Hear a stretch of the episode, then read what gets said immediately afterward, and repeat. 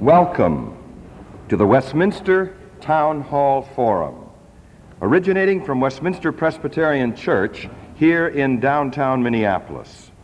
I am Donald Meisel, moderator of the forum and minister with my colleagues to and with this Center City congregation. It has been said that nothing is simple, everything is simple which is to suggest that the world is a very complicated place. Life is a complicated business, and truth and justice are hard to discern, hard to come by. The other side of that coin is that often things need not be as complicated as we make them. That issues are arriving and revolving around fairness and justice and compassion, reconciliation, integrity, are clarion, in that pursued with passion, many complexities can be sorted out and many human cries addressed. In broad gauge, that is what these Thursday noon town hall forums, free and open to the public, are about. And the forums were never more about integrity and passion for justice, invading issues allergic and resistant to change, than today. For our speaker is one Shirley Chisholm. Ms. Chisholm was born in Brooklyn, spent some of her growing up years in the beautiful island of Barbados, where her parents were born. She is a graduate of Brooklyn College. She was sworn in as a New York State Assemblywoman January 1965. She was elected to Congress from Brooklyn, the Bedford Stuyvesant area, in 1968. She ran for president of these United States in 1972. She remained in Congress until 1982. Currently, she occupies the Purington Chair at Mount Holyoke College, which is a combination discipline. She, she has a role in the political science department, the sociology department, the women's study department. During her 14 years as a congresswoman, she fought tenaciously for legislation that served the interests and needs of the poor, the young, women, black and Hispanic people. Early in her career, she said, I realized that there were only two ways to achieve creative change for black people in this society either politically or by open armed revolution. Malcolm X later, later said it very succinctly the ballot or the bullet. Since I also believe that human life is valuable and important, I decided that for me it would have to be through the creative use of the ballot. The creative use of the ballot became her sword. During her campaign for Congress, her slogan was Fighting Shirley Chisholm, unbought and unbossed.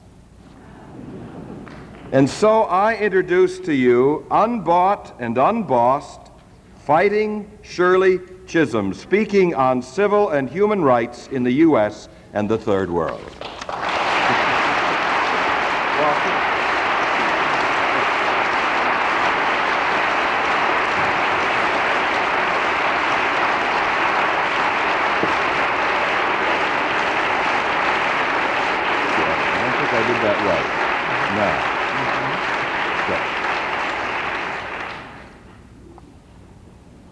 Thank you very, very much.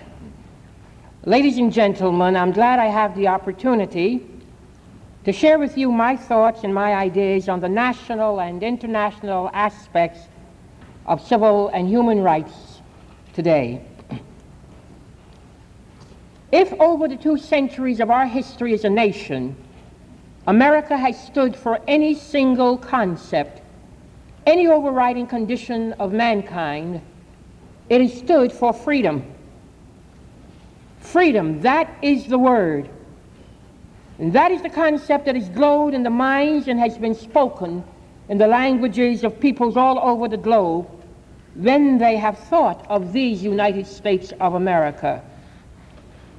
Our freedom has been the standard and the inspiration for freedom struggles ever since Jefferson, Paine and Adams and Ben Franklin called for an end to monarchical tyranny over the colonists of a new world.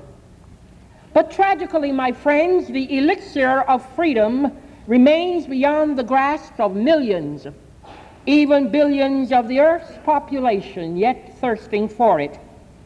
More tragically, right here in America, right here at home, there are individuals, there are families, and there are entire groups of people who have yet to receive their full measure of freedom.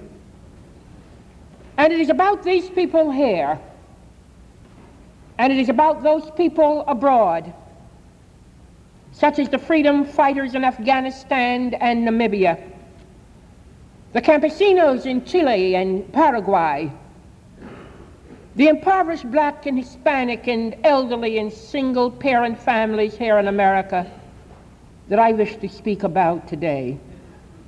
Because the struggle for civil rights is not yet won. The battle for human rights has stalled. And the struggle and this battle remains simmering somehow on our political agenda. And it is up to concerned and active citizens like all of us here in this room to once again move these issues onto the front burner. But we must go back again and again to our benchmark principle freedom. To determine if our policies and our actions are advancing the cause of civil rights and human rights, here at home, we must judge if cutting job training programs or compensatory education programs or college loan programs moves the people hurt by those deepening cuts closer to freedom or nearer to the bondage of poverty and ignorance. We must be able to judge if abandoning affirmative action plans and weakening fair housing plans and gutting school desegregation plans move certain children and certain adults closer to freedom or nearer to the barbed wire of isolation and despair in this nation. In our foreign policy, we must judge if sending our helicopters and our machine guns and our Marines brings third world people closer to freedom in this life or simply nearer to the final freedom of the grave. We must judge if quiet diplomacy lifts the repression in South Africa and halts the death squads in El Salvador. Or if this diplomacy is so quiet that no word of it is heard by the torturers and the murderers of these peoples in the third world. We must decide if freedom is to be the hollow promise heard in past years by millions of dark-skinned slaves in our southern states? Is it to be the empty rhetoric still heard by victims of discrimination and unemployment and repression? Or will it be a Moses, another Moses that comes along and leads all of us from the wilderness of bondage to the promised land of full equality unsparing compassion, and unfettered opportunity. Let us look first at the status of our civil rights struggle during these milestone years, including 1984, the year that George Orwell wrote of so fearfully. But before looking directly at civil rights, it is important to examine the status and the condition of the people supposed to be benefiting from civil rights enforcement.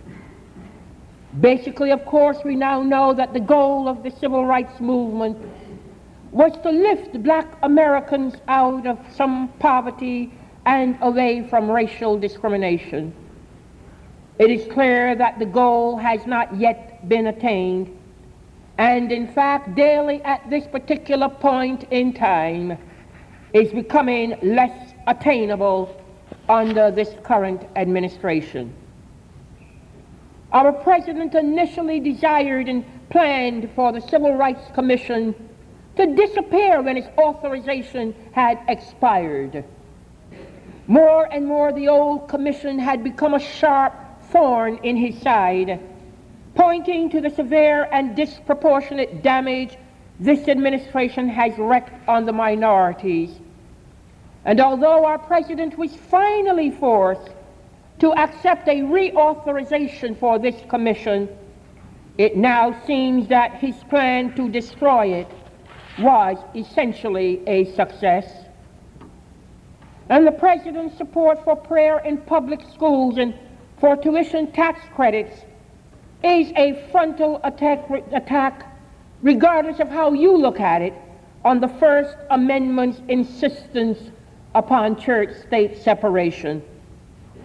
A 25% cut in financing for the Legal Services Corporation and the repeated efforts to kill all federally supported legal aid have made it far more difficult for the poor people to seek and to gain justice in our courts.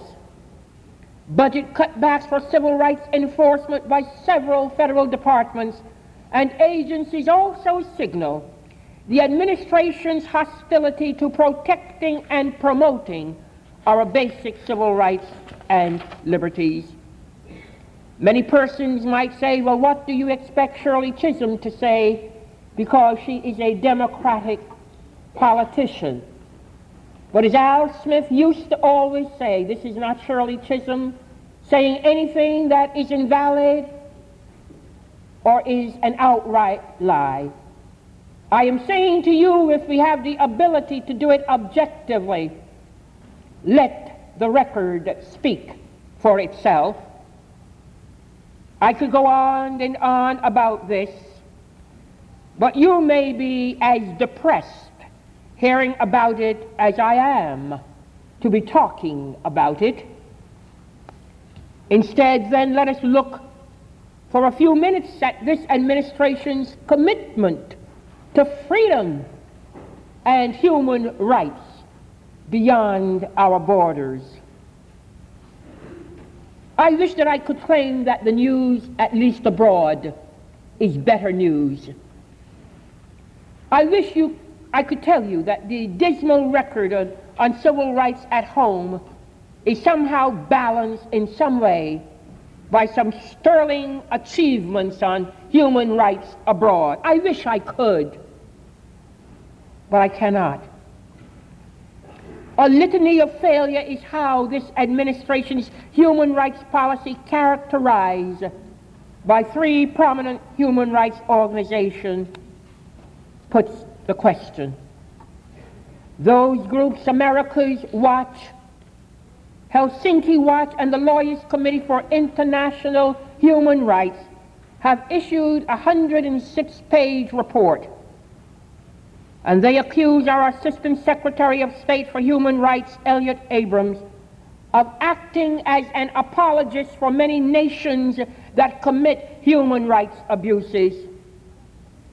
The report asserts that political objectives rather than humanitarian concerns have guided this administration's policies. It states that this administration's laws, particularly the ones that require periodic reviews of human rights in countries continue to receive our aid money. We have to keep in mind that our president had no real experience in foreign affairs when he came to the presidency. In a sense, one has to say that he had to get on the job training. But we should also be aware, and I'm very serious about this, because it's only recently that we came out on the side of Corazon Aquino in the Filipino struggle. We weren't going in that direction at all. It is only recently, in a somewhat half hearted, semi reluctant manner, that we have been able to say that the Haitian government did abuse its people in terms of human rights. The fact of the matter is, in our country, we have had a selectivity in terms of whose human rights we are going to protect. We made sure that those countries that practice the communistic doctrine, that we would make sure that at every beck and call we would speak out forcefully, unequivocally, and assertively in terms of these countries violating the human rights of human beings. We made sure we did that. On the other hand, if you were not a communist country, but if you were some type of fascistic right-wing country, even though those countries were also violating the human rights of people, somehow we closed our eyes to what was happening to people in these countries, i.e., the Philippines, i.e., Nicaragua, i.e., Haiti. This selectivity of our human rights puts us in the position of a certain type of hypocrisy when we have said that human rights is the cornerstone of our foreign rights policy. That before we give any kind of aid to nations abroad, we would make sure that those nations are not violating the human rights of people.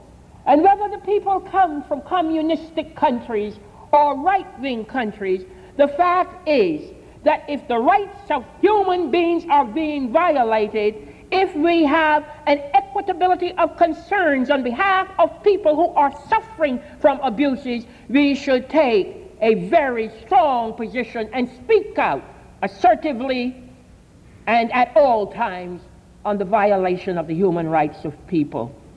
We have not done that.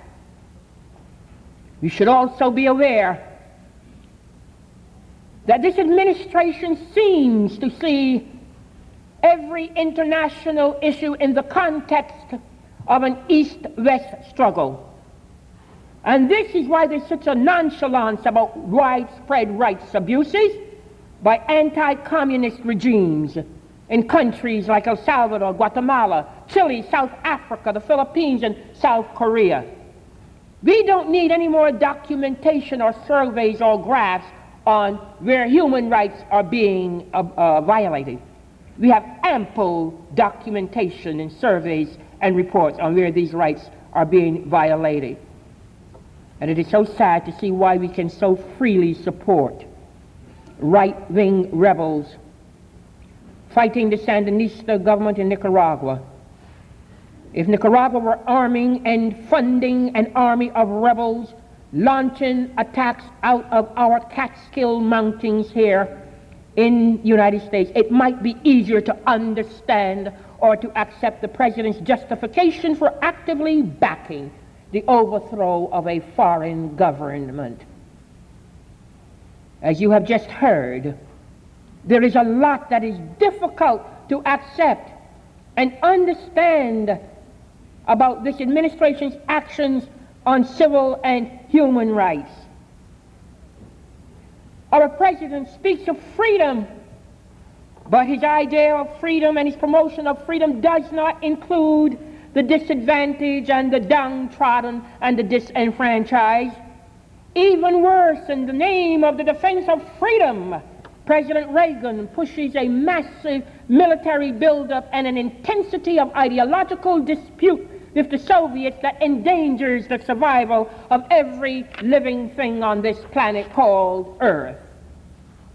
Certainly, the civil rights movement of the 60s gave some kind of impetus to the formalized human rights policy which we began to use as the cornerstone of our foreign policy agreements with nations. Prior to the Jimmy Carter's administration, Human rights considerations were embodied in various foreign aid statutes, but little or nothing existed in the way of a formal human rights doctrine in United States foreign policy. And most of the law pertaining to human rights practices has only been developed since 1974 and these laws, which were the product of a very strong bipartisan effort in the United States Congress, sought to promote respect for human rights abroad. And they required that the United States military and economic aid the support for loans by multinational banks, and the trade privileges should be given only to countries that comply with internationally recognized human rights standards. And most of these laws apply generally. A few are country specific, but they were enforced only on communist or leftist countries who violated human rights, and we were in bed with the rightist countries that violated human rights.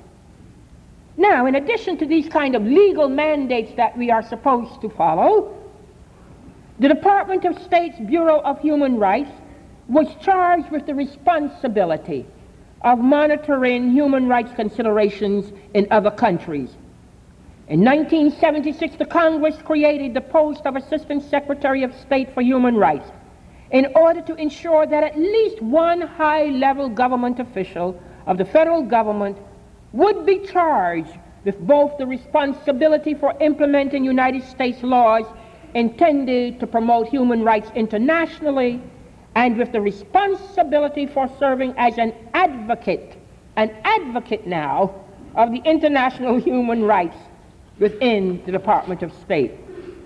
Now, the creation of this stated human rights policy in the Carter administration finally brought the United States to center stage in the international arena. High ranking United States diplomats voiced concern over human rights issues in all quarters. For example, the Assistant Secretary for African Affairs at that time challenged South Africa's apartheid system. At that time, United States Ambassador Andrew Young's visit to Haiti in 1978 resulted in the release of several political prisoners. And these examples are important because they were the first indications of a more even-handed policy towards non-communist governments that were violating uh, human rights.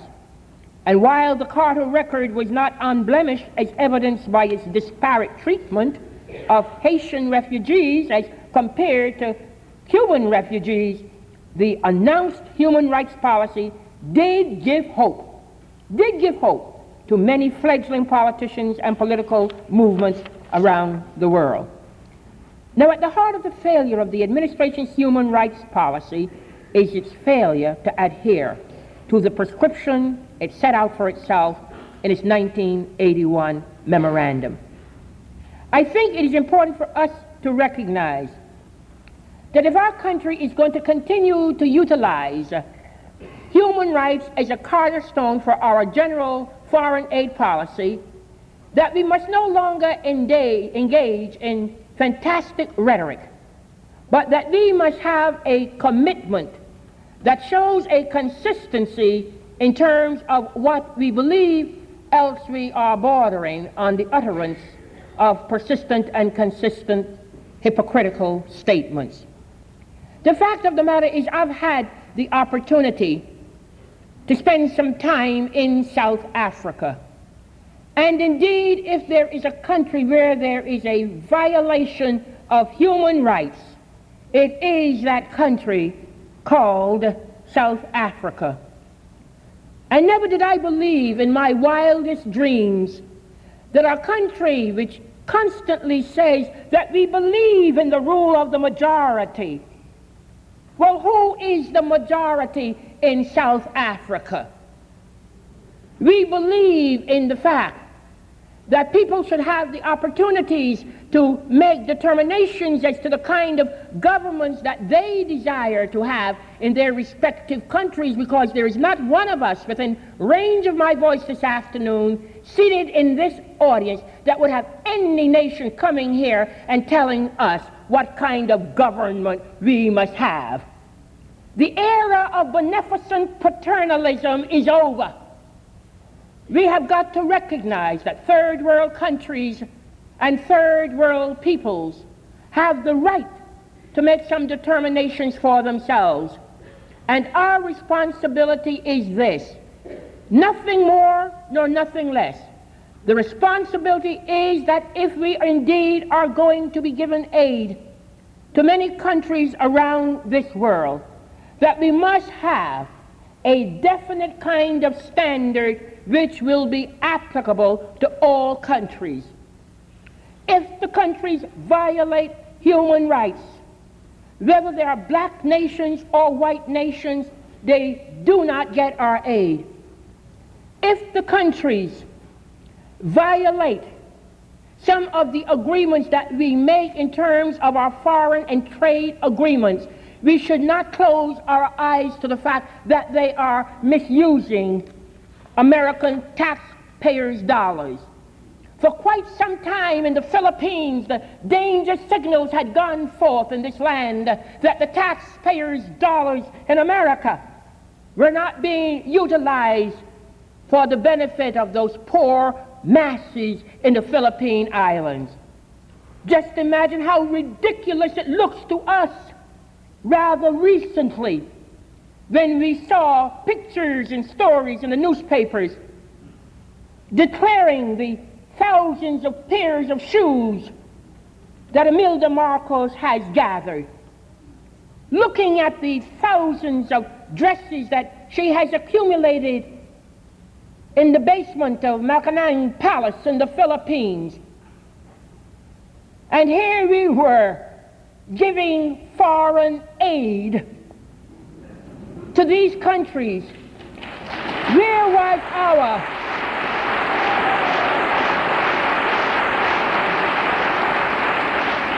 Where was our monitoring? Where was our demand for accountability? Do you want to tell me that we in this country did not recognize that the millions of dollars of the taxpayers' money in America going to countries like Haiti and the Philippines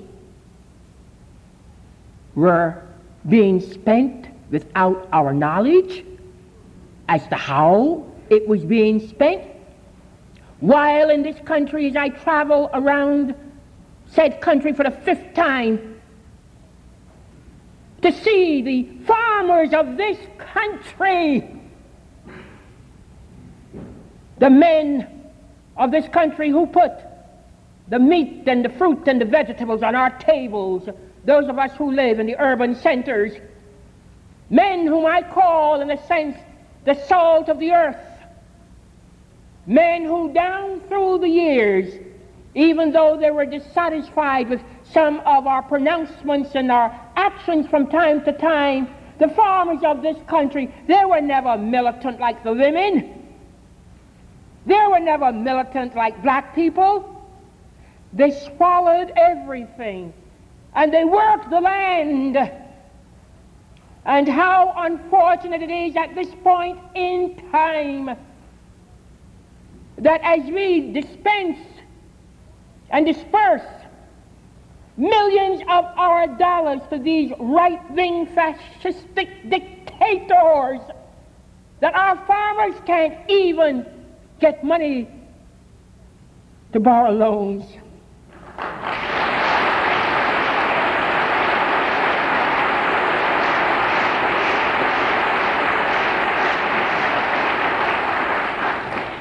You could never come back to this church and sit in this forum and be the same person you are if you had the opportunity to travel to places I have gone to during the past five months in these United States of America. To go into the Appalachian regions of the country, such as I did recently in Tennessee and West Virginia, and to see poor little white children hardly able to stand on their two feet.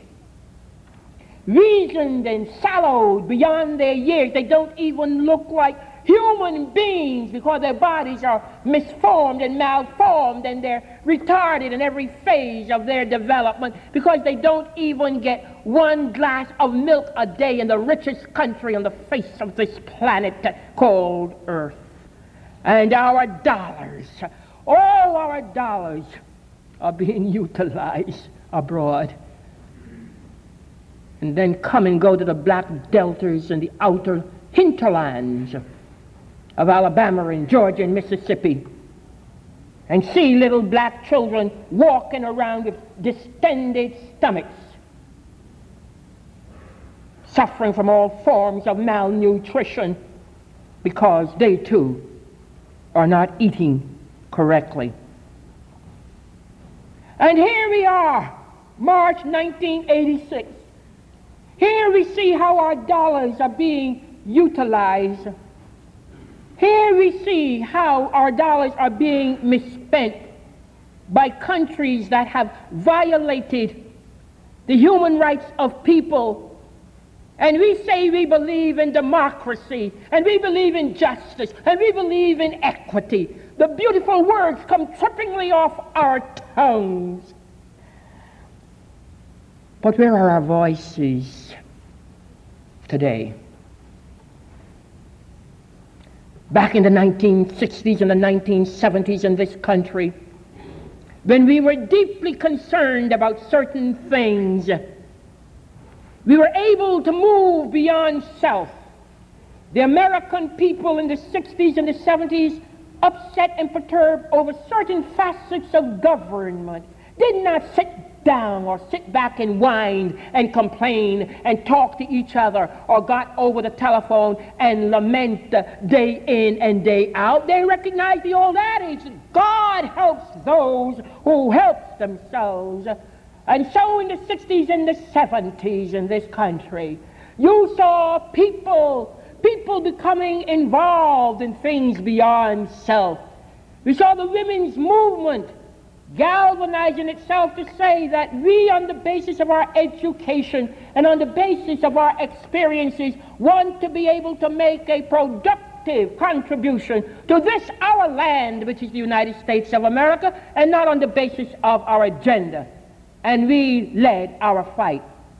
We saw the civil rights movement where blacks said, We are sick and tired of see how far you've come, Ism that we want our just share of the American pie. We saw what the environmentalists did. We saw what all of these people did. And you know what happened in the American society? There was a change that came about for women, for blacks, for the environmentalists, because the people used the constant pressure upon their elected officials to say all that was not right. And here we are, 1986. We are like Rip Van Winkle, fast asleep. Fast asleep. I don't think some of us are cognizant of the fact that we are slumbering. Gains that have been made are being eroded. Our money is being misspent, and we don't say anything. We just sit and we just wait to see and hope and pray that our own front individual doorsteps would not be touched because we refuse to be our brother's keeper. That's all we wait for.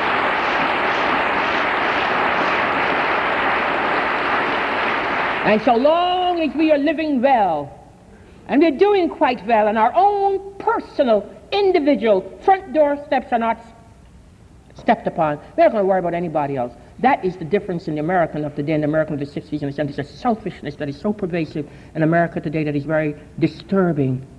Because nobody is saying anything. Nobody's reaching out a helping hand. Nobody's saying we need to mobilize to stop the issuance of foreign and tariff agreements that is enabling international monopolies now to take the thousands of jobs from the American people abroad. You travel in the northeastern part of the country, and all you can see is the electronics plants are closing up. The textile industry is gone. Lynn, Massachusetts, which was the heart of our shoe industry, gone. Thousands of able bodied men on any sunny day you go through this country standing around, and you look in their faces and in their eyes, and you recognize that there's a sense of hopelessness. And it has to do with our policies of transporting all of our jobs to labor in other countries that can be exploited, where things can be done more cheaply. And we sit back like complacent armchair recipients while all of this is happening to us. And when we finally awaken, it is going to be too late. the civil rights in this country, the civil rights movement, the human rights movement were very, very instrumental in recognizing and bringing forth certain segments of the American population that heretofore did not have equitability of opportunities across the board. We saw a concept called affirmative action, which will probably be going out in another few weeks permanently. Why did we have to deal with affirmative action in a democratic representative form of government? Why do we have to deal with artificial mechanisms like quotas, 10% set aside, affirmative action, all of these instrumentalities that conjure up in people the worst kinds of emotionalisms? We dealt with those instrumentalities because those who were in public policy making authoritative positions in our government did not see fit to give women and blacks and Hispanics and other people the same kind of civil rights and human rights concern across the board. So we had to resort to these mechanisms.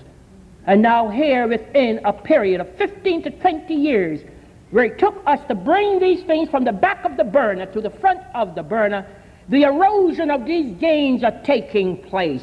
The EEOC is going out, affirmative action being eliminated, civil rights agencies getting less and less money to do an effective and relevant job.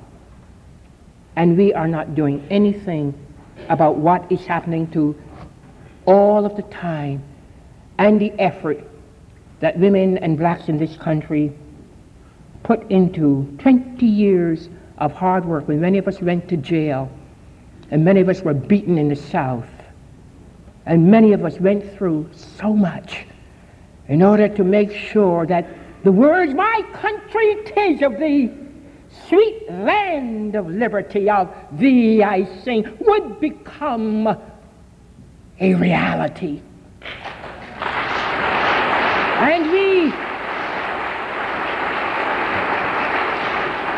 and we have been able during the past 15 or 20 years to make some fantastic progress in this nation.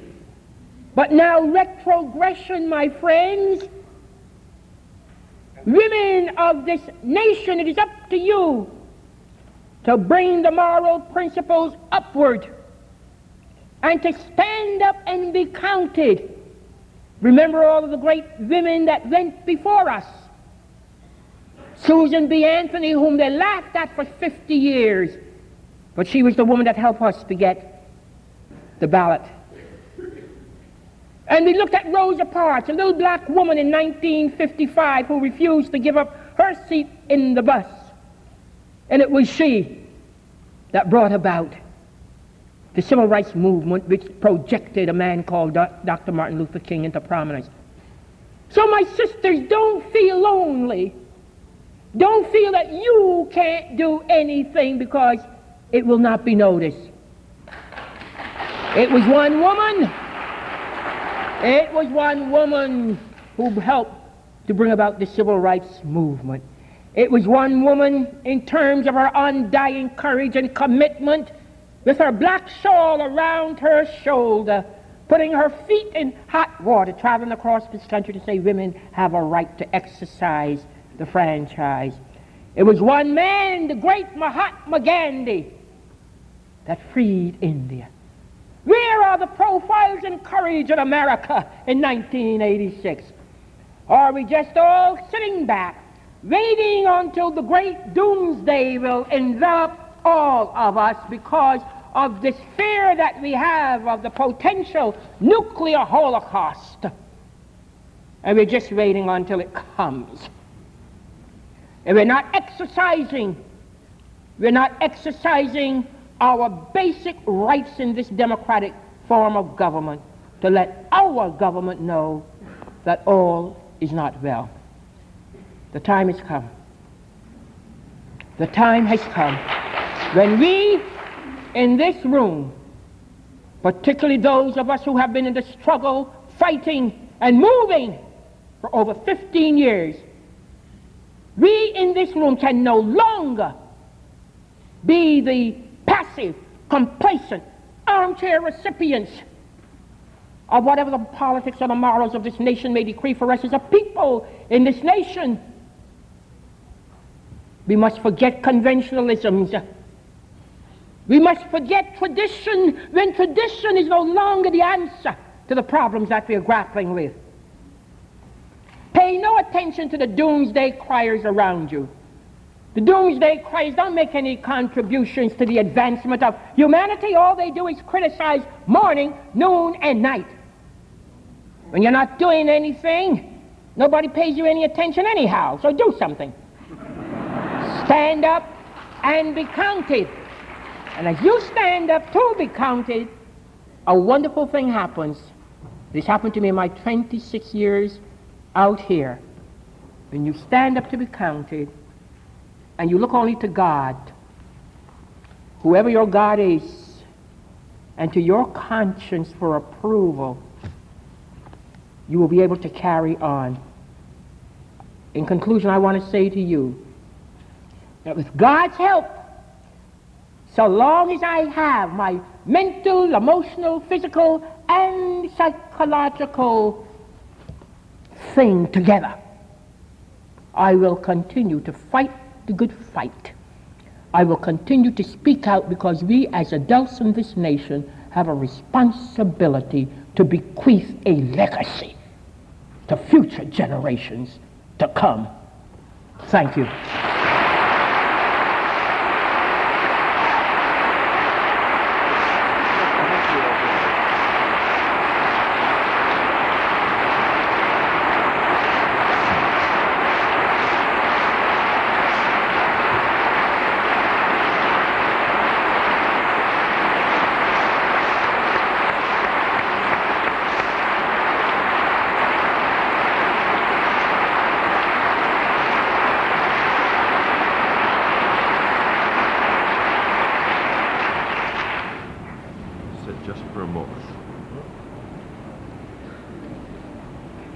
A newspaper reporter commented when our guest, Shirley Chisholm, was running for Congress in 68 to this effect When she mounts a platform, something happens. She appears taller than she is, and her voice is commanding. Well, she's no longer running for Congress. I think she's running for the human race, and we salute her. Let me just quickly break in and remind our radio audience that uh, you have been listening to the Westminster Town Hall Forum originating from Westminster Presbyterian Church here in downtown Minneapolis. And our very distinguished speaker has been Shirley Chisholm, speaking forcefully on the issue of civil and human rights in the U.S. and the Third World. We wish to pause a moment to thank our co sponsors for today's program the Mount Holyoke Alumni Association of Minnesota and the Baker Foundation, which foundation is funding today's program. Well, we, we give you a chance now to pass to the aisles your questions, which will be brought forward and sorted by our special friends. And while that's happening, and while those of you who must leave do so, I'll quickly ask our guest to return to the pulpit and begin uh, throwing a few questions to you that we've already brought together. What human rights advocacy groups are doing a good job? Amnesty International, Bread for the World, any, any guidance in groups that you think are being effective at this time? You have the American Civil Liberties Union that is really doing an effective job. You have a number of groups uh, in different parts of the country, perhaps that do not have or have not been able to get um, national recognition, but they're doing a great deal, perhaps, uh, on not perhaps, but they're doing a great deal on behalf of children. Our children are very beleaguered in America today, and so we have a number of local mm. groups that are doing a great deal on behalf of children. Good. Just before we uh, walked in here this morning, you uh, mentioned your friendship with Hubert Humphrey. Perhaps you'd like to say a word about Hubert and your tie with him.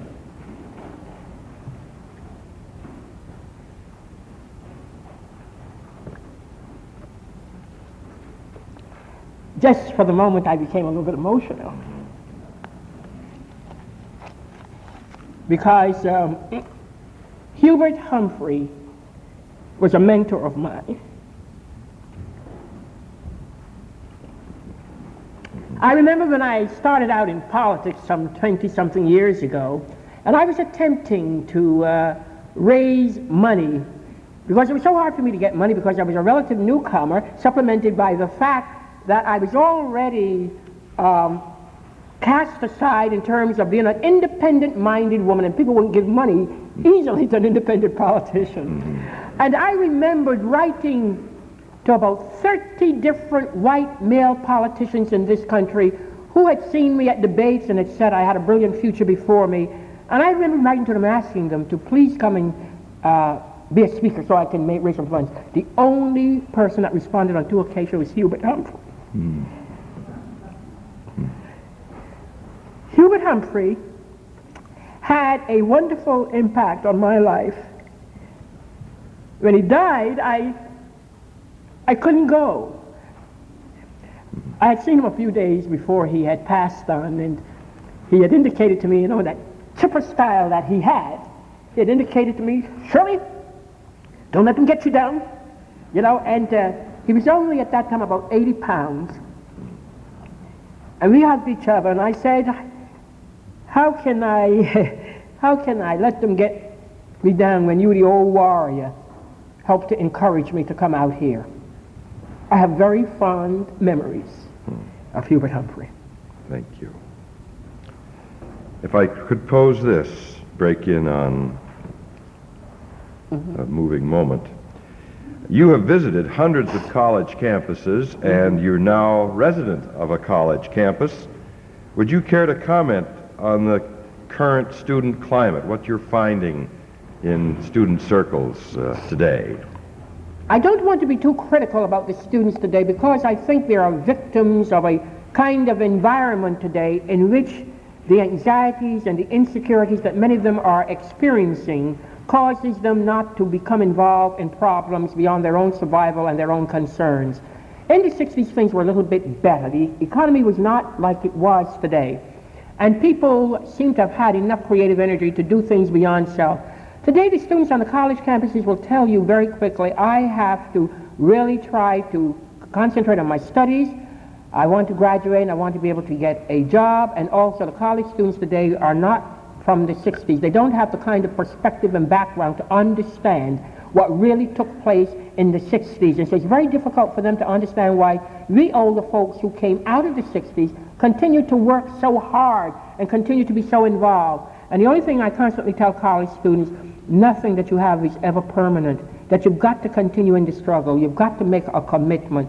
Now some of them are beginning to feel it and they're becoming reactivated. The last few months, I notice college campuses becoming alive, you know, because their own front doorsteps have been touched.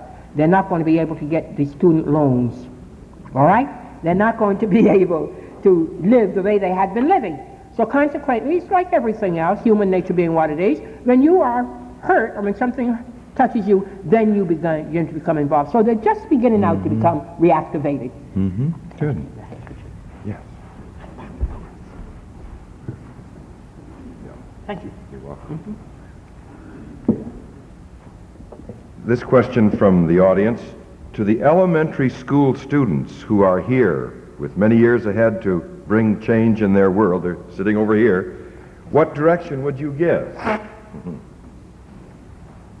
To the beautiful young students that are here, I want you to listen to me very well. It's very, very important, first of all, that you get your education. Get a good education because the world today has no room left for unskilled men or unskilled women. So in order for you to be able to compete in this highly technological, industrial, and developing society, you've got to have the requisite kinds of skills. Secondly, when you get older, you must commit yourselves to being of service in some way to your community. Whether you will give one hour a week, two hours a week, or whatever, learn to go beyond self to help others. If you do those two things, I will feel very happy and you're on the way to becoming a productive citizen and you become an adult in the United States of America.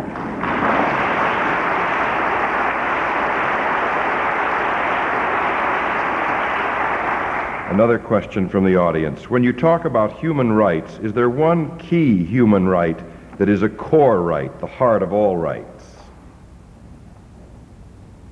Well, I think the The basic uh, human right, in a sense, uh, is the ability to have the right to exist, mm-hmm. to live. Everything else flows from that. Mm-hmm. Thank you.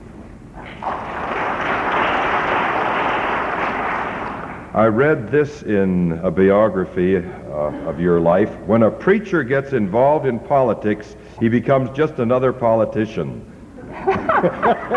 you remember saying that? would you care to comment? Oh, I would love to comment. well, when I when I say that, I'm talking about it from the broadest the broadest sense of the word. because I learned one thing. I learned in my years in the church that there there actually is more politics that goes on in the churches than out in the political, in the political arena. Uh, and in a sense, in a sense, a minister is a kind of a politician. I'm not going to go into that because that's not my lecture today. But if you think about it very seriously, a minister is a kind of politician. He's a politician of the gospel. That's all I'm going to say.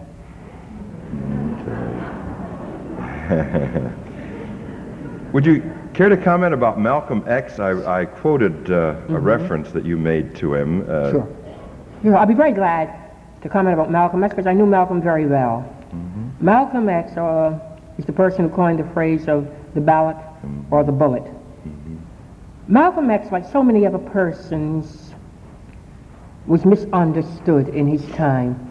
There's so many persons that emerged, both black and white, people that have made contributions that are misunderstood in their time. But It is only after death has claimed them that people then begin to look back and to understand what Malcolm was attempting to do at that time.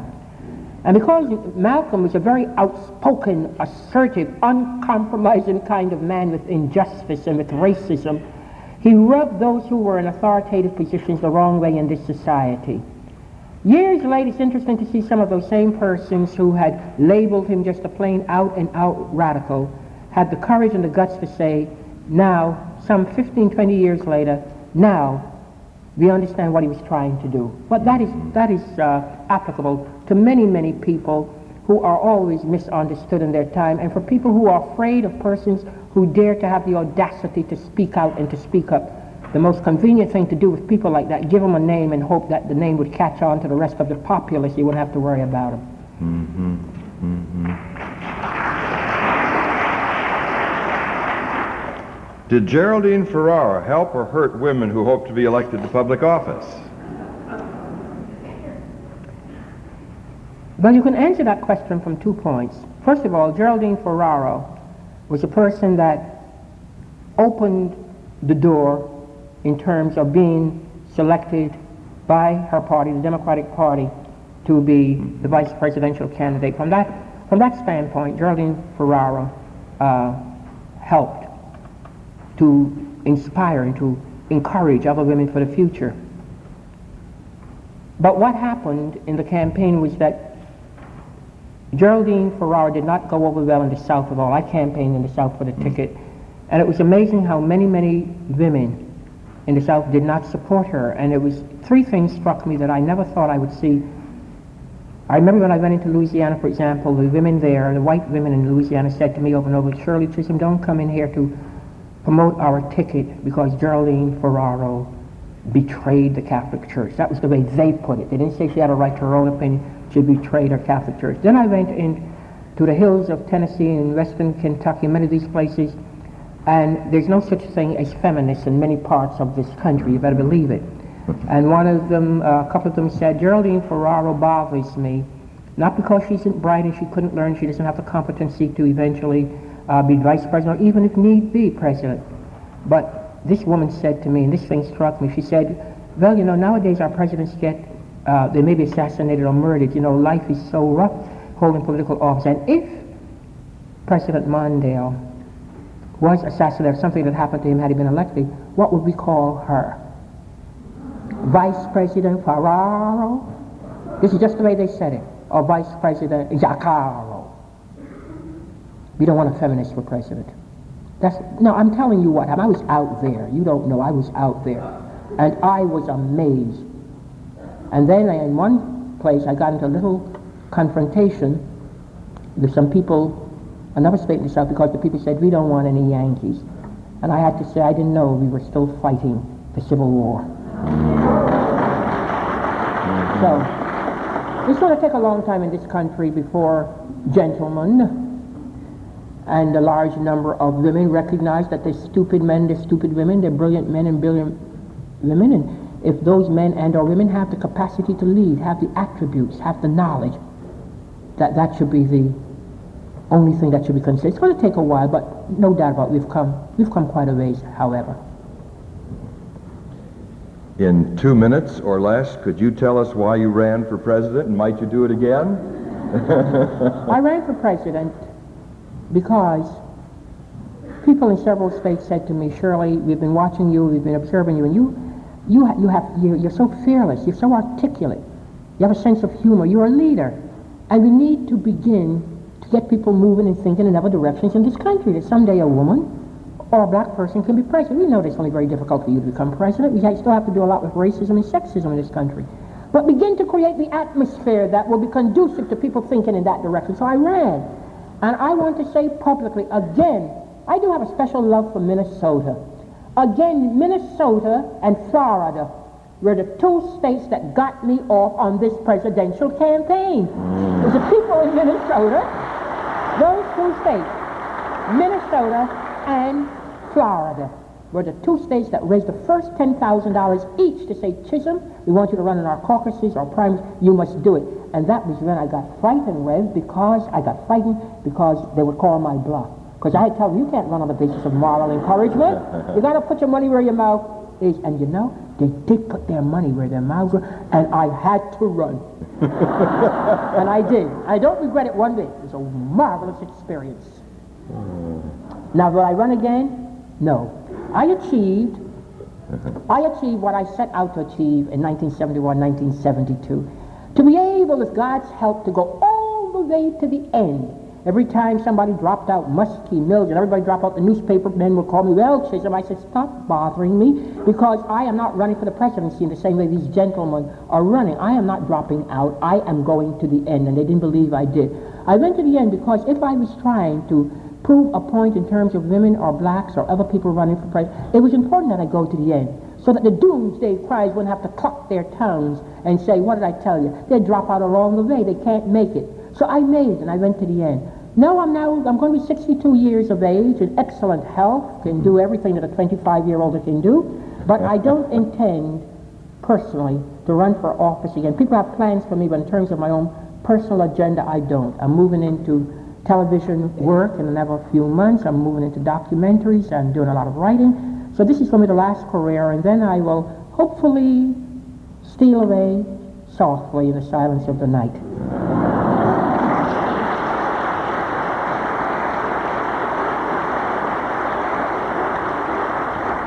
Allow me to quote something that you said January 25th, 1972.